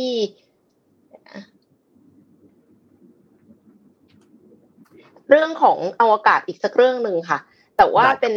อวกาศที่ไม่ได้ไม่ได้ออกไปนอกโลกนะ ก็ยังอยู่ในโลกอยู่แต่ว่าเป็นของแอฟริกาและออสเตรเลียค่ะ เป็นโครงการสร้างเครือข่ายกล้องโทรทัศน์วิทยุใหญ่ที่สุดในโลก ทีมนักวิทยาศาสตร์ในแอฟริกาใต้และออสเตรเลีย เริ่มโครงการก่อสร้างเครื่องมือดาราศาสตร์วิทยุที่ใหญ่ที่สุดในโลกอย่างเป็นทางการค่ะ ซึ่งอาจนำไปสู่การไขความลับของจักรวาลในอนาคต การก่อสร้างเนี่ยเป็นส่วนหนึ่งของโครงการ Array ตารางกิโลเมตร Square Kilometer Array หรือ SKA นะคะ ซึ่งเป็นโครงการความร่วมมือระดับนานาชาติที่จะร่วมกันสร้างเครือข่าย กล้องโทรทัศน์วิทยุที่ใหญ่ที่สุดในโลก มีสัญญาณสุทธิ พื้นที่รับสัญญาณสุทธิมากกว่า 1 ตารางกิโลเมตรค่ะ โดยจะใช้งานกล้องโทรทัศน์วิทยุ 2 กลุ่มด้วยกัน ได้แก่ SKA ความถี่ต่ำ ที่อยู่ในออสเตรเลีย และ SKA ความถี่ปานกลางที่อยู่ในแอฟริกาใต้ค่ะ ซึ่งล่าสุดแอฟริกาใต้ประกาศจะทำการติดตั้งจานดาวเทียมเพิ่มอีก 133 จาน ที่ออกแบบให้ทำงานเชื่อมต่อกัน รวมทั้งการใช้กล้องโทรทัศน์วิทยุ Meerkat 64 ตัว เพื่อสร้างเครือข่ายกล้องโทรทัศน์ขนาดยักษ์ ซึ่งคาดว่าจะเริ่มใช้งานได้ภายในปี 2030 นี้ค่ะ ส่วนทางฝั่งออสเตรเลียเนี่ยก็รับหน้าที่ติดตั้งเสาอากาศ กล้องโทรทัศน์ความถี่ต่ำที่มีความสูงประมาณ 2 เมตรอีกกว่า1นึ่งแสนสามหมื่นต้นค่ะ1นึ่งแสนสามหมื่นต้นนะคะ เยอะมากเลย เพราะฉะนั้นราคาต้องไม่ถูกนะคะ โครงการนี้มีมูลค่ากว่า 300 ล้านยูโรค่ะ หรือกว่า 11,000 ล้านบาท ซึ่งถ้าพัฒนาแล้วเสร็จก็เชื่อว่าโครงการ SKA เนี่ยช่วยให้มนุษย์สามารถสำรวจอวกาศเชิงลึก ในระดับที่ไม่เคยทำได้มาก่อน ที่บอกว่ากล้องโทรทัศน์ใหญ่ที่สุดเนี่ยขำว่าใหญ่ที่สุดไม่ได้หมายความว่าสร้างจานเดียวใหญ่ที่สุดนะคะ เพราะว่าเขาใช้หลาย ๆ จานรวมกัน น่าจะแบบเหมือนดูหลาย ๆ มุมหรือเปล่าไม่แน่ใจ ก็หวังว่าจะไขความลับเหตุการณ์ตั้งแต่รุ่นอรุณเขาเขียนว่ารุ่งอรุณของจักรวาลเลยตั้งแต่ต้นเลยเมื่อดาวฤกษ์และกาแล็กซี่ดวงแรกก่อตัวขึ้น หรือว่าอาจจะช่วยค้นหาสิ่งมีชีวิตนอกโลกได้อีกด้วยค่ะ รอติดตามเลยค่ะตอนนี้นี่คือพยายามค้นหาความลับของจักรวาลกันใหญ่เลยนะคะ ไม่ว่าจะเป็นออกไปที่ดวงจันทร์เลย หรือว่าอยู่บนโลกก็สามารถที่จะเอากล้องโทรทัศน์ส่องขึ้นไปนะคะ ช่วยกันดูคนละมุมคนละมุมไปเรื่อยๆ ดูซิว่าจะเจออะไรที่เราไม่เคยเห็นมาก่อนหรือเปล่า ครับรอดูนะ ไม่รู้ว่าช่วงชีวิตนี้จะได้เห็นไหมเอเลี่ยน จะได้เห็นแบบสิ่งมีชีวิตที่อยู่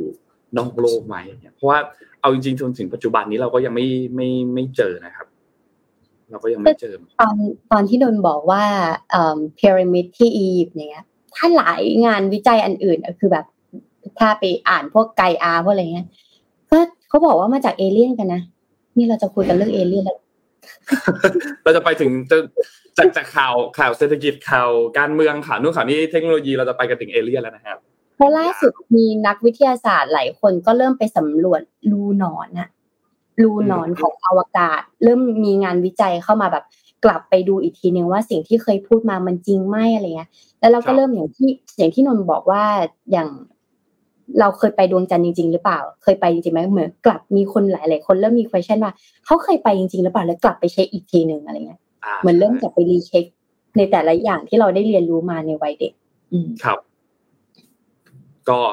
รอดูกันต่อไปครับ ความลับของโลกครับ ของจักรวาลของเอกภพนะครับนนพามาข่าวประชาสัมพันธ์อีกอันหนึ่งครับ ที่เป็นข่าวเกี่ยวกับเรื่องของฟินเทคนะครับที่เป็นสตาร์ทอัพร่วมทุนระดับสากลระหว่างทาง SCBX Group กับกับ Abacus Group นะครับที่จะช่วยให้การขอสินเชื่อ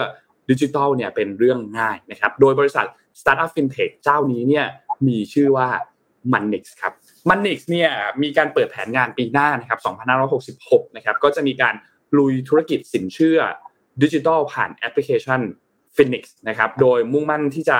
ขยายฐานลูกค้าที่เป็นอาชีพอิสระหรือว่าฟรีแลนซ์เนี่ยนะครับ ให้เข้าถึงลูกค้าให้ได้มากกว่า 6 5 0 0 0 0 บัญชีนะครับ โดยจุดเด่นของเขาเนี่ยก็คือมีกลยุทธ์ที่สร้าง Ecosystem FIRE นะครับ FIRE นะครับ คู่คนทำมาหากิน และได้ตั้งเป้า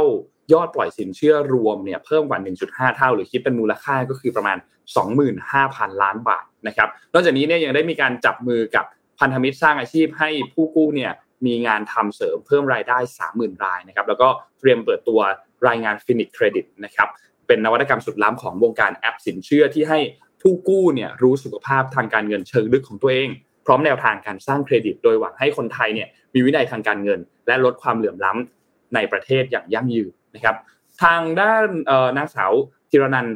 อรุณวัฒนกูลนะครับซึ่งเป็นประธานเจ้าหน้าที่ฝ่ายปฏิบัติการบริษัทมันนิกนะครับจำกัดเผยว่าเขาบอกว่าภาพรวมของตลาดสินเชื่อนาโนไฟแนนซ์ในปีนี้ในเดือนกันยายนเนี่ยมียอดสินเชื่อคงค้างอยู่ที่ประมาณ 31,000 ล้านบาทนะครับซึ่งโตในอัตราที่สูงขึ้นเกือบ 50%แล้วก็มีจำนวนผู้ใช้บริการเนี่ยผู้ให้บริการเพิ่มขึ้น 13%นะครับเมื่อเทียบจากปีที่แล้ว อันนี้เป็นข้อมูลที่อ้างอิงจากทางด้านแบงก์ชาตินะครับ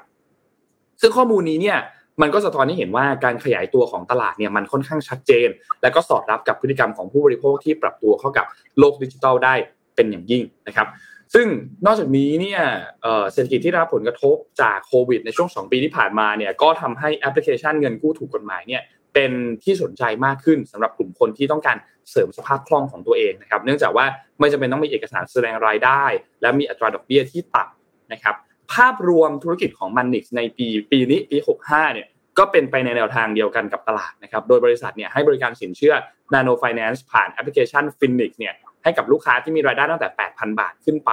รวมถึงกลุ่มลูกค้าที่ไม่มีเอกสารแสดงรายได้ เพื่อช่วยให้ผู้ประกอบการที่เป็นผู้ประกอบการอิสระหรือว่าฟรีแลนซ์ใช่ไหมครับเข้าถึงแหล่งเงินทุนที่ถูกกฎหมายด้วยดอกเบี้ยต่ำเพียงแค่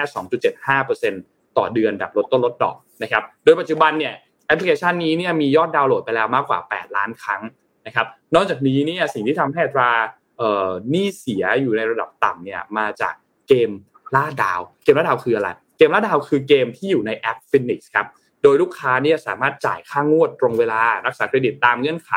ทุกครั้งที่ชำระเนี่ยสินเชื่อภายใน 3 วันก่อนถึงครบกำหนด หรือว่าชำระในวันที่ครบกำหนดชำระเนี่ยจะได้รับดาวมาครับดาวจะได้รับมาหนึ่งดวง ทีนี้พอสะสมดาวได้ 3 ดวงเนี่ย จะได้รับกล่องสมบัติไปเปิดรุนรับรางวัลได้นะครับ ซึ่งก็จะเป็นเหมือนเกมฟิเคชันที่ช่วยสร้างวินัยให้ลูกค้าเนี่ยรักษาเครดิตมากกว่าลูกค้าทั่วไปนะครับ นอกจากนี้เนี่ยบริษัทเนี่ยมีการอนุมัติสินเชื่อนโนไฟแนนซ์ให้ลูกค้าไปแล้วมากกว่า 650,000 รายนะครับ ซึ่งก็คิดเป็นอัตราการเติบโตมากกว่า 58%เมื่อเทียบจากปี 64 นะครับ แล้วก็มีจำนวนสินเชื่อรวมมากกว่า 15,000 ล้านบาทนะครับโตมากกว่า 117%นะครับเมื่อเทียบจากปี 64 นะครับและที่สำคัญคือยังสามารถรักษาตรานี้เสียให้อยู่ในระดับเลขหลักเดียวได้นะครับนอกจากนี้เนี่ยก็ประสบความสำเร็จนะครับกับแคมเปญคนทำมาหากินฟินติดปีกนะครับที่ร่วมกับพันธมิตรอย่าง Lazada b n e t เอ่อ Daywork Divana นะครับแล้วก็ทิตารานะครับเพื่อเพิ่มโอกาสสร้างอาชีพเสริมให้กับลูกค้า a f f i n i x ทั่วประเทศนะครับทีนี้ไอ อันหนึ่งที่เป็นกลยุทธ์ Ecosystem ไฟล์ของเขาเนี่ย FIRE เนี่ยนะครับมันคืออะไรบ้าง F แรกคือ finance ครับคือมีเงินใช้ เขาก็จะมีฟีเจอร์ต่างๆ ให้สินเชื่อตัว Nano Phoenix ปีกเนี่ยแล้วก็สินเชื่อ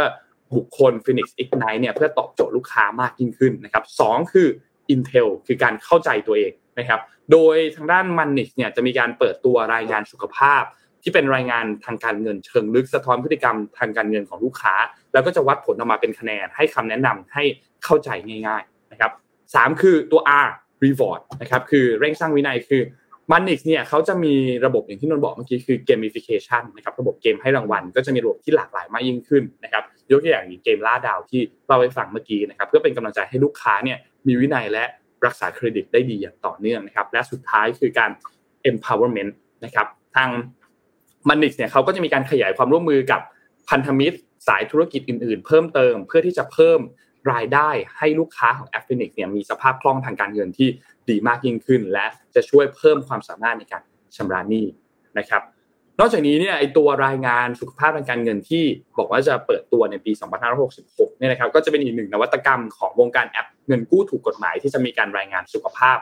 ทางการเงินเชิงลึกของผู้กู้ด้วยพลัง AI เพื่อช่วยที่จะสะท้อนพฤติกรรมทางการเงินให้มากขึ้นนะครับจะได้เข้าใจลูกค้าและทำให้ลูกค้าเนี่ยสามารถรักษาวินัยทางการเงินของตัวเองได้ในระยะยาวนะครับ แล้วก็ทางด้านคุณธีรนันเนี่ยนะครับได้มีการพูดทิ้งท้ายไว้นะครับว่าทางบริษัทเนี่ยก็มีการมุ่งมั่นในการใช้พลัง AI Machine Learning เพื่อที่จะออกแบบประสบการณ์การใช้งานให้ตอบโจทย์ลูกค้าอย่างแท้จริงนะครับ ซึ่งในช่วงที่ผ่านมาเนี่ย มันนิกเองก็ได้รับรางวัลชนะเลิศจากเวทีระดับโลกถึง 4 รางวัลด้วยกันนะครับ ก็น่าสนใจมากยังไงขอบคุณข้อมูลดีๆ จากมันนิกด้วยครับค่ะเกมฟิเคชันเนี่ยดีมากเลย เพราะว่าปกติแล้วเราก็จะรู้สึกเบื่อเนาะไม่ถ้าไม่จำเป็นอยู่ดีๆ เราก็คงไม่เข้าแอปอะไรที่มันเกี่ยวกับการเงินอะนอกจากว่าเราจะต้องใช้จริง ๆนะคะ แต่ว่าเวลาที่เรา เข้าแอปแล้วเราก็จ่ายตังค์เราก็จ่ายตังค์แล้วก็จ่ายตังค์เงินก็หมดนะคะ การที่เราไม่มีวินัยทางการเงินเนี่ย ต่อให้เราคิดแผนอะไรก็ตามอะแต่ว่าพอถึงเวลาจริง ๆ ของมันต้องมีอะก็ไม่เหลือนะคะครับผมตามนั้นในที่สุดคือ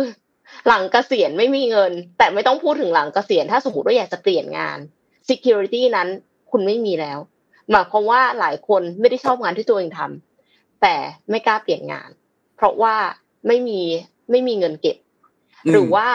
ไม่มีรายได้เสริม อะ MONIX เขาก็ช่วยใช่ปะไอแอป FINNIX อันนั้นที่มีโคกับทิตารามด้วย ก็คือ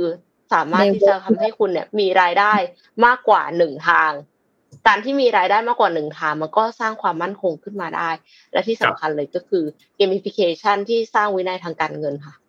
ถ้ามีวินัยทางการเงินที่ดีเนี่ย ชีวิตเราจะมีทางเลือกเพิ่มอีกเยอะ ตามนั้นเลยครับ พาไปต่อครับย่อม พอดีเห็นนนกินแล้วก็หิวเดี๋ยวพามาดูเมนูหนึ่งอย่าให้ทีมงานขึ้นภาพขึ้นมาแล้วให้ทายว่าเมนูนี้ทำมาจากอะไรมาครับสยองไหมเนี่ย ที่มันเป็นเหมือนสเต็กอยู่ในจานแต่เป็นสีแดงๆแล้วก็จะวิวไปเรื่อยจนกว่าภาพจะขึ้นมานะทุกคน มันเป็นสเต็กที่คือมันจะมีงานหนึ่งที่เขาจะจัด อ่า มันจะมีงานหนึ่งที่อ่าอย่าเราให้แบบ ให้ให้ ผู้ติดตามลองพิมพ์มานะมันจะมีงานหนึ่งที่เขาจัดว่าถ้าสมมุติว่าอาหารเนี่ย เราจะทำอินโนเวชันทางด้านอาหารอะไรบ้าง โดยไม่ใช้เนื้อสัตว์ มันจะมีงานในที่จัดทุกปี เราก็จะเห็นแล้วว่าการทำเนื้อสัตว์จากพืชใช่ไหมคะการทำเนื้อสัตว์จากการแปรรูปต่างๆอะไรอย่างเงี้ยค่ะ และอันเนี้ยทำมาจากเนื้อคน เป็นสเต็กน่ากลัวมากฮะ เห็นมันกินแล้วหิวแล้วก็เลยอะเอามาพูดจะได้ไม่ต้องหิวแต่ว่าสเต็กอันเนี้ยเนี่ยมันมีความความที่มาที่ไปนะคือต้องบอกก่อนว่าสเต็กอันเนี้ยเขาชื่อว่า a m o u s b o s h ซึ่งถูกเก็บไว้ในเรซินและวางบนจานพร้อมกับที่รองจานที่เราเห็นในภาพนี้นะคะมีสี่ชิ้นนะคะส่วนหนึ่งนี้เนี่ยเป็นทีมงานเนี่ยมองเห็นผู้ใช้จากการเก็บเซลล์จากแก้มของตัวเองค่ะ การเก็บเซลล์แก้มของตัวเอง แล้วก็ใช้สำลีก้านแล้วก็วางบนเอ่อแล้วไปทำนวัตกรรมต่าง ๆ เพื่อให้มันเป็นสเต็กชิ้นชิ้นเนื้อนี้ขึ้นมาค่ะถ้าถามว่าเป็นชิ้นเนื้อจากมนุษย์ไหมก็ใช่อาจจะบอกว่าส่วนของแก้มก็ได้นะคะคราวนี้ทำไมเขาถึงทำเลือดมนุษย์เนี่ย บางทีถ้าเราไม่ได้ใช้งานแล้วอะค่ะ มันจะหมดอายุ พอหมดอายุเนี่ย มันเป็นของที่เน่าเสียในระบบของการแพทย์นะ อืม แล้วก็มีราคาถูก แล้วก็ยั่งยืนกว่าเมื่อเทียบกับเอ่อเลือดอื่น ๆ ที่จะมาทำอาหารในอนาคตอย่างเนี้ยค่ะดังนั้นเนี่ยเขาก็เลยมองว่า อันนี้มันอาจจะไม่ใช่เทคนิคการกินเนื้อคนกันเองนะ แต่เป็นเทคนิคในการที่เราเอาเลือดที่ไม่ได้ใช้แล้วเนี่ย มาสร้างเป็นอาหารในอนาคตค่ะ คราวนี้เอ่อแม้ว่าขณะนี้เนี่ย เนื้อสัตว์ที่เนื้อสัตว์ที่ไม่ใช่เนื้อสัตว์เนี่ยยังอาจจะ ขายที่ราคาแพงอยู่ และมันอาจจะมีนวัตกรรมบางอย่างที่มาทดแทน แต่ว่ายังไม่สามารถจะขายได้นะคะ แต่จริง ๆแล้วเนี่ยถ้าได้รับการขายนะ จะมีสัดส่วนอยู่ที่มูลค่ามากกว่า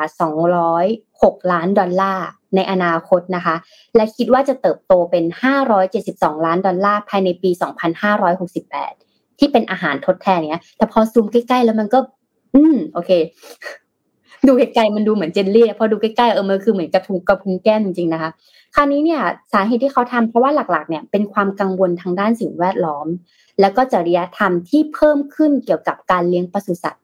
เพื่อการบริโภคของมนุษย์ สมัยก่อนเน่ะเวลาเราอยากจะกินเนื้อหมูเนื้อไก่เนี่ยเราต้องไปที่ฟาร์มใช่ไหมคะอ่า ไปที่ฟาร์มแล้วเขาก็จะมีโรงฆ่าสัตว์เนาะแล้วก็ค่อยมาขายตามตลาดให้แล้วเราก็ไปซื้อเนื้อเหล่านี้ที่ตลาด แต่พออุตสาหกรรมเนี่ยเป็นการแพ็คเป็นโรงงาน ที่มีจริง ๆ จังๆ แล้วแล้วเขามีเครื่องตัดแล้วถ้าใครเคยไปดูใน YouTube เนี่ยมันจะมีเอาสมมติว่าเอาหอกแทงที่คอเลยพูดเลยก็สยองเอาหอกแทงที่คอ แล้วก็แขวนคอไว้ทั้งตัวใช่ไหมคะก็จะมีเครื่องตัดที่มันเป็นเหมือนหุ่นยนต์เนี่ยค่ะ ตัดเป็นล็อกๆเลยแขน แขนขาขาแล้วก็แยกส่วนออกมา ที่เป็นไซส์ของมาตรฐาน แล้วก็สามารถทำความสะอาดแล้วก็แพ็คใส่กล่องได้ที่มีขนาดเท่า ๆกัน นี่คือสาเหตุที่เนื้อมันเท่า ๆกันเพราะว่าตั้งแต่เลี้ยงในโรงงานจนมาถึงกระบวนการตัดกระบวนการแพ็คมันเท่ากันหมดเลย คราวนี้เนี่ยเขาก็เลยมองว่าในอนาคตอาหารมันอาจจะแพงขึ้นเอ่อถ้าเราอยากจะรักโลกโดยที่แบบไม่อยากจะกินเนื้อสัตว์ กินเนื้อสัตว์ทางพืชก็ยิ่งแพงไปอีก ต้นทุนในการผลิตก็แพงไปอีก เราลองเอาเนื้อเหล่านี้หรือว่าเลือดที่ไม่ได้ใช้แล้วมาทำเป็นอาหารดูไหมนะคะ ซึ่งก็เป็นไอเดียนี้แหละที่แสดงในงานนี้นะคะ คราวนี้ งานนี้เนี่ยมันถูกจัดแสดงที่พิพิธภัณฑ์การออกแบบในลอนดอนนะคะแล้วก็สร้างขึ้นโดยการใช้เพาะเลี้ยงเซลล์ของมนุษย์นะคะซึ่งสามารถซื้อเพื่อทำการวิจัยและพัฒนาต่อได้สำหรับบริษัทไหนที่สนใจนะคะได้จากงานเอ่อ American Tissue Culture Collection นะคะหรือ ATCC นะซึ่งพวกเขาเนี่ยจะถูกป้อนด้วยซีรัมของมนุษย์ซีรัมก็คือ ถ้ายกตัวอย่างมันจะเหมือนถุงน้ำ มีน้ำข้างในและมีถุงหุ้มนะคะ อันนี้เขาเรียกว่าซีรัมนะคะเขาก็เลยเรียกว่าเป็นซีรัมของมนุษย์ที่ได้มาจากการบริจาคเลือดที่หมดอายุแล้ว ซึ่งมิฉะนั้นเนี่ยจะถูกทิ้งหรือเผาไป ต้องบอกก่อนว่าเลือดเวลาที่เราไปบริจาคเนี่ยถ้าถ้าเขาไม่ได้เอาไปทำหรือบริจาคส่งต่อให้กับคนที่แมทชิ่งเลือดเหมือนกับเราค่ะ เลือดนั้นก็ต้องทิ้งค่ะ ต้องเสียก็ต้องทิ้งไปเขาก็เลยเอาเลือดที่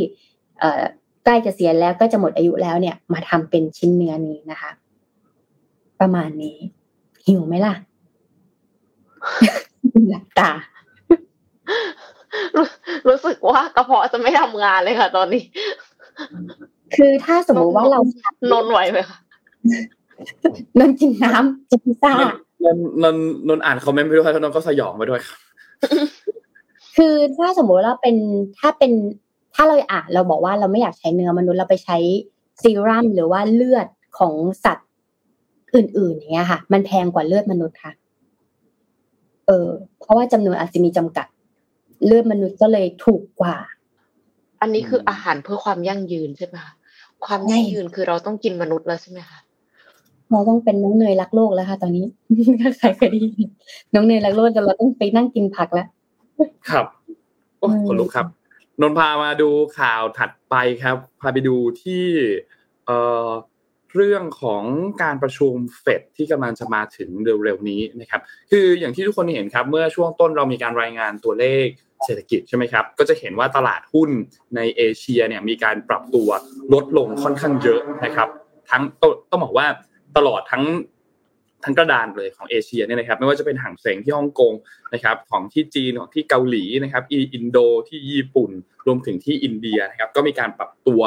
ลงพอสมควรมีเพียงแค่อ่าอย่างที่ฟิลิปปินส์นะครับที่บวกได้ประมาณ 0.5%ไทยเองก็ติดลบไปนิดๆหน่อยๆเช่นเดียวกันนะครับซึ่งปัจจัยหลักๆ ที่ทุกคนกำลังจับตามองอยู่เนี่ยมีสองเรื่องนะครับคืออันแรกวันนี้จะมีการประกาศตัวเลข CPI นะครับที่จะมีการรายงานออกมานะครับซึ่ง CPI ก็เป็นตัวเลขอันหนึ่งที่สะท้อนถึงอัตราเงินเฟ้อนะครับซึ่งหลายๆคนเองเขาก็เก่งรอดูกันอยู่ว่าตัวเลขเงินเฟ้อพื้นฐาน หรือว่าตัว core inflation เนี่ยจะอยู่ที่เท่าไหร่ นะครับคือเดือนก่อนหน้าเนี่ยอยู่ที่ 6.3%เดือนนี้เนี่ยเขาคาดการณ์กันว่าน่าจะอยู่ที่ประมาณ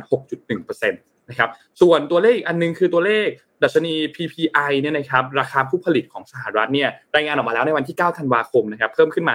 7.4%ซึ่งเป็นตัวเลขที่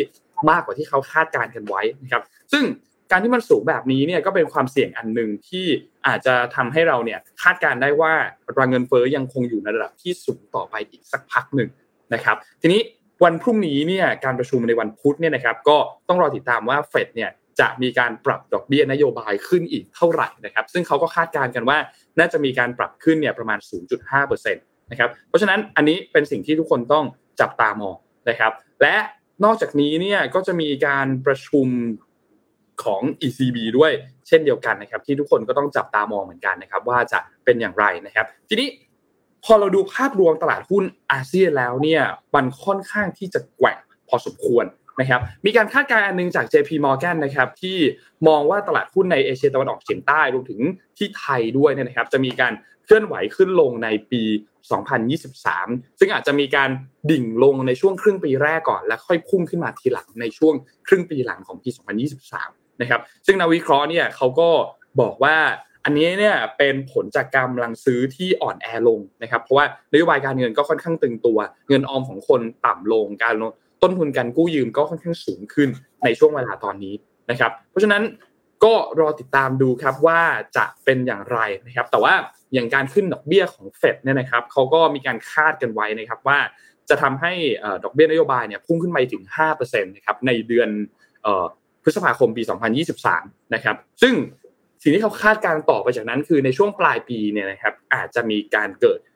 recession นะครับซึ่งคาดว่าน่าจะเกิดขึ้นในช่วงปลายปีนะครับเพราะฉะนั้นก็เป็นอีกอันหนึ่งที่ต้องจับตามองพอสมควรเลย ทีนี้อีกอันหนึ่งที่ทุกคนต้องจับตามองเหมือนกันในปีหน้าเนี่ยนะครับก็คือการผ่อนคลายตัวนโยบายของเอ่อซีโร่โควิดที่จีนเนี่ยนะครับเพราะว่าจีนตอนนี้เนี่ยเผชิญหน้าค่อน ผชิญหน้ากับสิ่งที่ท้าทายมาก คือพอเขาเริ่มผ่อนคลายตัวมาตรการการควบคุมโควิด -19 เนี่ยนะครับ คนก็เริ่มที่จะกลัวพอสมควรเหมือนกัน เพราะว่าโอเคละเปิดเศรษฐกิจต้องการที่จะเปิด แต่ว่าระบบสาธารณสุขเองเนี่ยนะครับก็อาจจะไม่ได้พร้อมขนาดนั้น ถ้าหากว่ามีจำนวนผู้ติดเชื้อที่พุ่งสูงขึ้นเยอะมากๆนะครับทำให้นักเศรษฐศาสตร์หลายคนเองก็มองว่าในปีหน้าโดยเฉพาะช่วงต้นปีเนี่ยเศรษฐกิจจีนอาจจะยังไม่ได้ฟื้นตัว มากขนาดนั้นนะครับ คือจีนเนี่ยมีการเปลี่ยนแปลงไปเยอะมากในช่วง 3 ปีที่ผ่านมาจากโควิดนะครับ แล้วก็ตอนนี้ก็ยังมีการเปลี่ยนแปลงที่ค่อนข้างเยอะ เพราะว่าเขาก็ต้องปรับตัวกลับขึ้นมาอีกครั้งหนึ่งนะครับ คนก็ไม่ค่อยพอใจแล้วกับการที่รัฐบาลเนี่ยมีการล็อกดาวน์อย่างรุนแรงในช่วงที่ผ่านมานะครับ ก็เป็นสิ่งหนึ่งที่ระบบสาธารณสุขของจีนเนี่ยจะต้องรับมือกันอย่างหนักเหมือนกันนะครับ เพราะว่าคนก็ออกมาเตือนว่าถ้ามีการติดเชื้อเพิ่มขึ้นอย่างรวดเร็วเนี่ยนะครับ เพราะว่าจีนตอนนี้เนี่ยสายพันธุ์ที่ หลักๆ ที่กำลังระบาดอยู่เนี่ยก็คือตัวโอไมครอนนะครับที่ระบาดอยู่ในจีนตอนนี้ แล้วก็ค่อนข้างที่จะระบาดอย่างเร็ว อาจจะไม่ได้รุนแรงมากหมายถึงความรุนแรงของเชื้อนะครับอาจจะไม่ได้รุนแรงมาก แต่ก็ระบาดค่อนข้างเร็วนะครับ เพราะฉะนั้นก็เป็นสิ่งหนึ่งที่ทุกคนเนี่ยจับตามองกันมากที่สำคัญคือกิจกรรมทางธุรกิจต่างๆ เนี่ยก็ไม่ได้มีสัญญาณว่าจะฟื้นมากเท่าไหร่นะเพราะว่าคือเอาจริง ๆแล้วเนี่ยมันค่อนข้างสร้างความสับสนให้กับประชาชน พอสมควรเหมือนกัน คือก่อนหน้านี้เขาอึดอัดมากเลย กับการที่จะต้องอยู่ภายใต้นโยบายต่างๆเนี่ยนะครับ ไม่สามารถที่จะขยับตัวได้เยอะมากแป๊บเดียวก็โดนล็อกดาวน์แล้วนะครับ ซึ่งพอประกาศผ่อนคลายนโยบายเนี่ยก็พบว่ามีคนที่ติดเชื้อเพิ่มขึ้น พอสมควรแหละก็เป็นไปตามที่เราคาดการณ์กันไว้นะครับ แล้วคนก็ยังมีการกักตุนตัวยาแก้ไข้ยาแก้หวัดชุดตรวจ ATK นะครับทำให้หลาย ๆ พื้นที่ในจีเนี่ยโดยเฉพาะอยิ่งอย่งร้านขายยาต่างๆนี่นะครับ ก็ทำให้ขาดแคลนทางด้านยา แล้วก็อุปกรณ์ในการตรวจเชื้อเหมือนกันนะครับ เพราะฉะนั้นจีนเนี่ยมีอะไรที่ท้าทายพอสมควรเลยหลังจากนี้นะครับทางด้านของคุณจงหนานซานนะครับที่เป็นที่ปรึกษาด้านสาธารณสุขของรัฐบาลจีนเนี่ยก็มีการประกาศเตือนว่าเขาก็เป็นห่วงเหมือนกันกับการที่โควิดหรือว่าผู้ติดเชื้อรายใหม่ในจีนเนี่ยจะเพิ่มสูงขึ้นหลังจากที่ทางการเนี่ยมีการสั่งผ่อนคลายตัวนโยบายการรับมือ ในหลาย ๆ พื้นที่นะครับ ก็น่าจับตามองครับว่าจะเป็นอย่างไรครับ รวมถึงโกลแมนแสกเองเขาก็มีการคาดการณ์นะครับว่าการเปิดประเทศของจีนหลังจากนี้เนี่ยน่าจะไม่ได้ราบลื่นสักเท่าไหร่นะครับ เพราะว่าจีนเนี่ยอย่างที่บอกครับว่าซีโร่โควิดเนี่ยมันค่อนข้างที่จะส่วนทางกับการกับนโยบายการเปิดประเทศเนาะส่วนทางกับนโยบายการอะไรต่างๆ พอสมควรนะครับเรื่องเกี่ยวกับเรื่องของการโกรธการเติบโตต่างๆนะครับโกลแมนแสกเองเขาก็คาดการณ์ว่าโอเคเอาละ ค่อนข้างเป็นเรื่องที่ท้าทายเหมือนกันนะครับสำหรับจีนอาจจะค่อนข้างสครัลเกิลนิดนึงกับการกลับมาเปิดประเทศอย่างสมบูรณ์อีกครั้งหนึ่งนะครับ ก็ประมาณนี้ครับสำหรับข่าวอัปเดตครับ ค่ะเศรษฐกิจเนี่ยก็คือตอนนี้สตาร์ทอัพนี่คือหวาดกลัวกันมากนะคะ อันนี้คือพูดจริง ๆ เพราะว่าหลายสตาร์ทอัพที่ใหญ่แล้วอะเขาก็ยังลดคน แล้วก็ CNBC เขาเผยว่า บรรดาบริษัทเทคโนโลยีสตาร์ทอัพในภูมิภาคตัวเอเชียตะวันออกเฉียงใต้ พร้อมใจประกาศกันเลิกจ้างพนักงานจำนวนมากเลยในปีนี้ สัปดาห์ที่แล้วเนี่ยมี Carousel ซึ่งเป็น Marketplace ออนไลน์ก็ประกาศปลดพนักงาน 10%ของจำนวนพนักงานทั้งหมดหรือประมาณ 110ตำแหน่งค่ะ ในขณะที่ GoTo Group ซึ่งเป็นสตาร์ทอัพที่เกิดจากการควบรวมระหว่าง2สตาร์ทอัพใหญ่ของอินโดนีเซียก็ประกาศปลดพนักงาน 12%หรือว่าราว 1,300 ตำแหน่งค่ะ เหตุผลก็คือความท้าทายของเศรษฐกิจมหภาคที่ส่งสัญญาณชะลอตัวอย่างชัดเจน แล้วก่อนหน้านี้เองที่ทุกท่านน่าจะเคยได้ยินเนาะ Shopee Sea Group เนี่ยค่ะก็มีการปลดคนงานกว่า 7,000 คนในช่วง 6 เดือนที่ผ่านมา แล้วก็ผู้บริหารระดับสูงไม่รับเงินเดือนจนกว่าสถานการณ์จะดีขึ้นด้วยนะคะ แล้วก็มี Rainforest เป็นผู้รวบรวมแบรนด์อีคอมเมิร์ซในสิงคโปร์เนี่ยเขาก็บอกว่าบรรดาเจ้าของบริษัทกำลังระมัดระวังในการจัดสรรทุน ท่ามกลางสภาพแวดล้อมที่ท้าทายในปัจจุบันเพื่อแน่ใจว่าบริษัทจะมีรันเวย์คำว่ารันเวย์เนี่ยคือเงินเพื่อที่จะหล่อเลี้ยงโอเปอเรชั่นจ่ายเงินเดือนพนักงานเนี่ยไปจนถึงปลายปี 2024 เพราะว่าตอนนี้เนี่ยคือเป็น fundraising winter ของ startup คือการ raise fund เป็นเรื่องที่ยากมาก นักลงทุนเองก็ไม่กล้าเสี่ยง ไม่กล้าลงทุนกับ startup เจ้าไหน เพราะว่าไม่รู้ว่าลงไปแล้วจะได้เงินกลับมาหรือเปล่า หรือว่าใช้เงินหมดเสร็จปิดบริษัทนะคะ ก็ตอนนี้ก็ใครที่ยังมีงานอยู่ก็กอดงานไว้ให้ดีค่ะ เพราะว่าไม่รู้เหมือนกันว่าจะมี layoff อีกเยอะขนาดไหน ปิดกิจการอีกเยอะขนาดไหน แล้วก็ใครที่ยังแบบต้องหางานใหม่อะค่ะ ก็คือ ต้อง reskill upskill กันต่อไปนะคะ พัฒนาตัวเองสม่ำเสมอเนาะเพราะว่าความมั่นคงใด ๆ ก็ไม่สู้ความมั่นคงของทักษะของเราค่ะ คือมีคนบอกว่านกอะมันเกาะกิ่งไม้ ที่กิ่งไม้ดูไม่แข็งแรงเลย มันไม่ได้มั่นใจในกิ่งไม้ แต่มันมั่นใจในปีกของมันค่ะ อืมจริงนะเออเออเออเออเนาะเค วันนี้น่าจะครบถ้วนไหมครับ ครบค่ะครบถ้วนค่ะ น่าจะครบถ้วนนะครับ คืนนี้อาร์เจนตินาเจอโครเอเชียนะครับ ก็รอติดตามกันดูบอลเตะค่อนข้างดึกนะครับตีสองนะครับสำหรับรอบสี่ทีมนะครับ รอบ semi-final แล้วนะครับ ใครชนะก็จะได้เข้าไปชิงโครเอเชียเนี่ยรองแชมป์เก่าในปี 2018 นะครับ ส่วนอาร์เจนตินาเนี่ยเป็นแชมป์โคปาอเมริกาในปีที่แล้วนะครับ 2021 นะครับ เพราะฉะนั้นก็ รอติดตามกันดูครับว่าใครที่จะเข้าไปชิงกับทางด้านของโมร็อกโก หรือฝรั่งเศสที่จะเตะกันในช่วงเช้ามืดของวันเอ่อวันไหนนะพฤหัสนะครับ ก็รอติดตามดูตีสองครับ ช่วงบอลโลกกันอีกทีนึงแล้วแล้วก็จะไปเตะเอ่อรู้สึกว่าจะวันที่สิบเจ็ดนะครับ ตอนสี่ทุ่มนะครับ อันนั้นจะเป็นคู่ชิงที่สามนะครับ แล้วก็คืนวันที่สิบแปดนะครับ ประมาณสี่ทุ่มเหมือนกัน ก็จะเป็นรอบชิงนะครับ ก็ รอติดตามกันครับบอลโลกเหลืออีกไม่กี่แมตช์นะครับเพียงแค่สี่แมตช์เท่านั้นก็จะจบทัวร์นาเมนต์เวิลด์คัพที่กาตาร์แล้วครับ วันนี้ขอบคุณ SCB นะครับผู้สนับสนุนแสนใจดีของเรานะครับ ขอบคุณ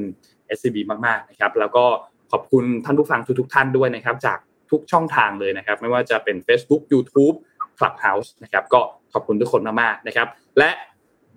คำถามที่เราฝากกันไว้นะครับ จะหมดเวลาการตอบภายใน 5 วินาที 10 วินาทีนี้แล้วนะครับ ก็ใครยังไม่ได้ตอบรีบๆนะครับ เหลือเวลาไม่เยอะแล้ว เพราะว่าเราไม่ได้ให้คนย้อนหลังเนาะ วันนี้เราให้คนที่มาร่วมสนุกกับเราในช่วงการใครที่ไม่ได้เนี่ย ไปไปเล่นงานสมมูลนะคะ ไม่เกี่ยวกับนนนะคะหรือว่าใครที่ไม่ได้จริงไปซื้อก็ได้ครับ Lazada Shopee ไปที่ flagship store ของเขาก็ได้เหมือนกันนะครับ วันนี้เราสามคนลาไปก่อนครับ แล้วพบกันใหม่อีกครั้งหนึ่งในวันพรุ่งนี้วันพุธครับ สวัสดีครับ สวัสดีค่ะ มิชชันเดลี่รีพอร์ต start your day with news you need to know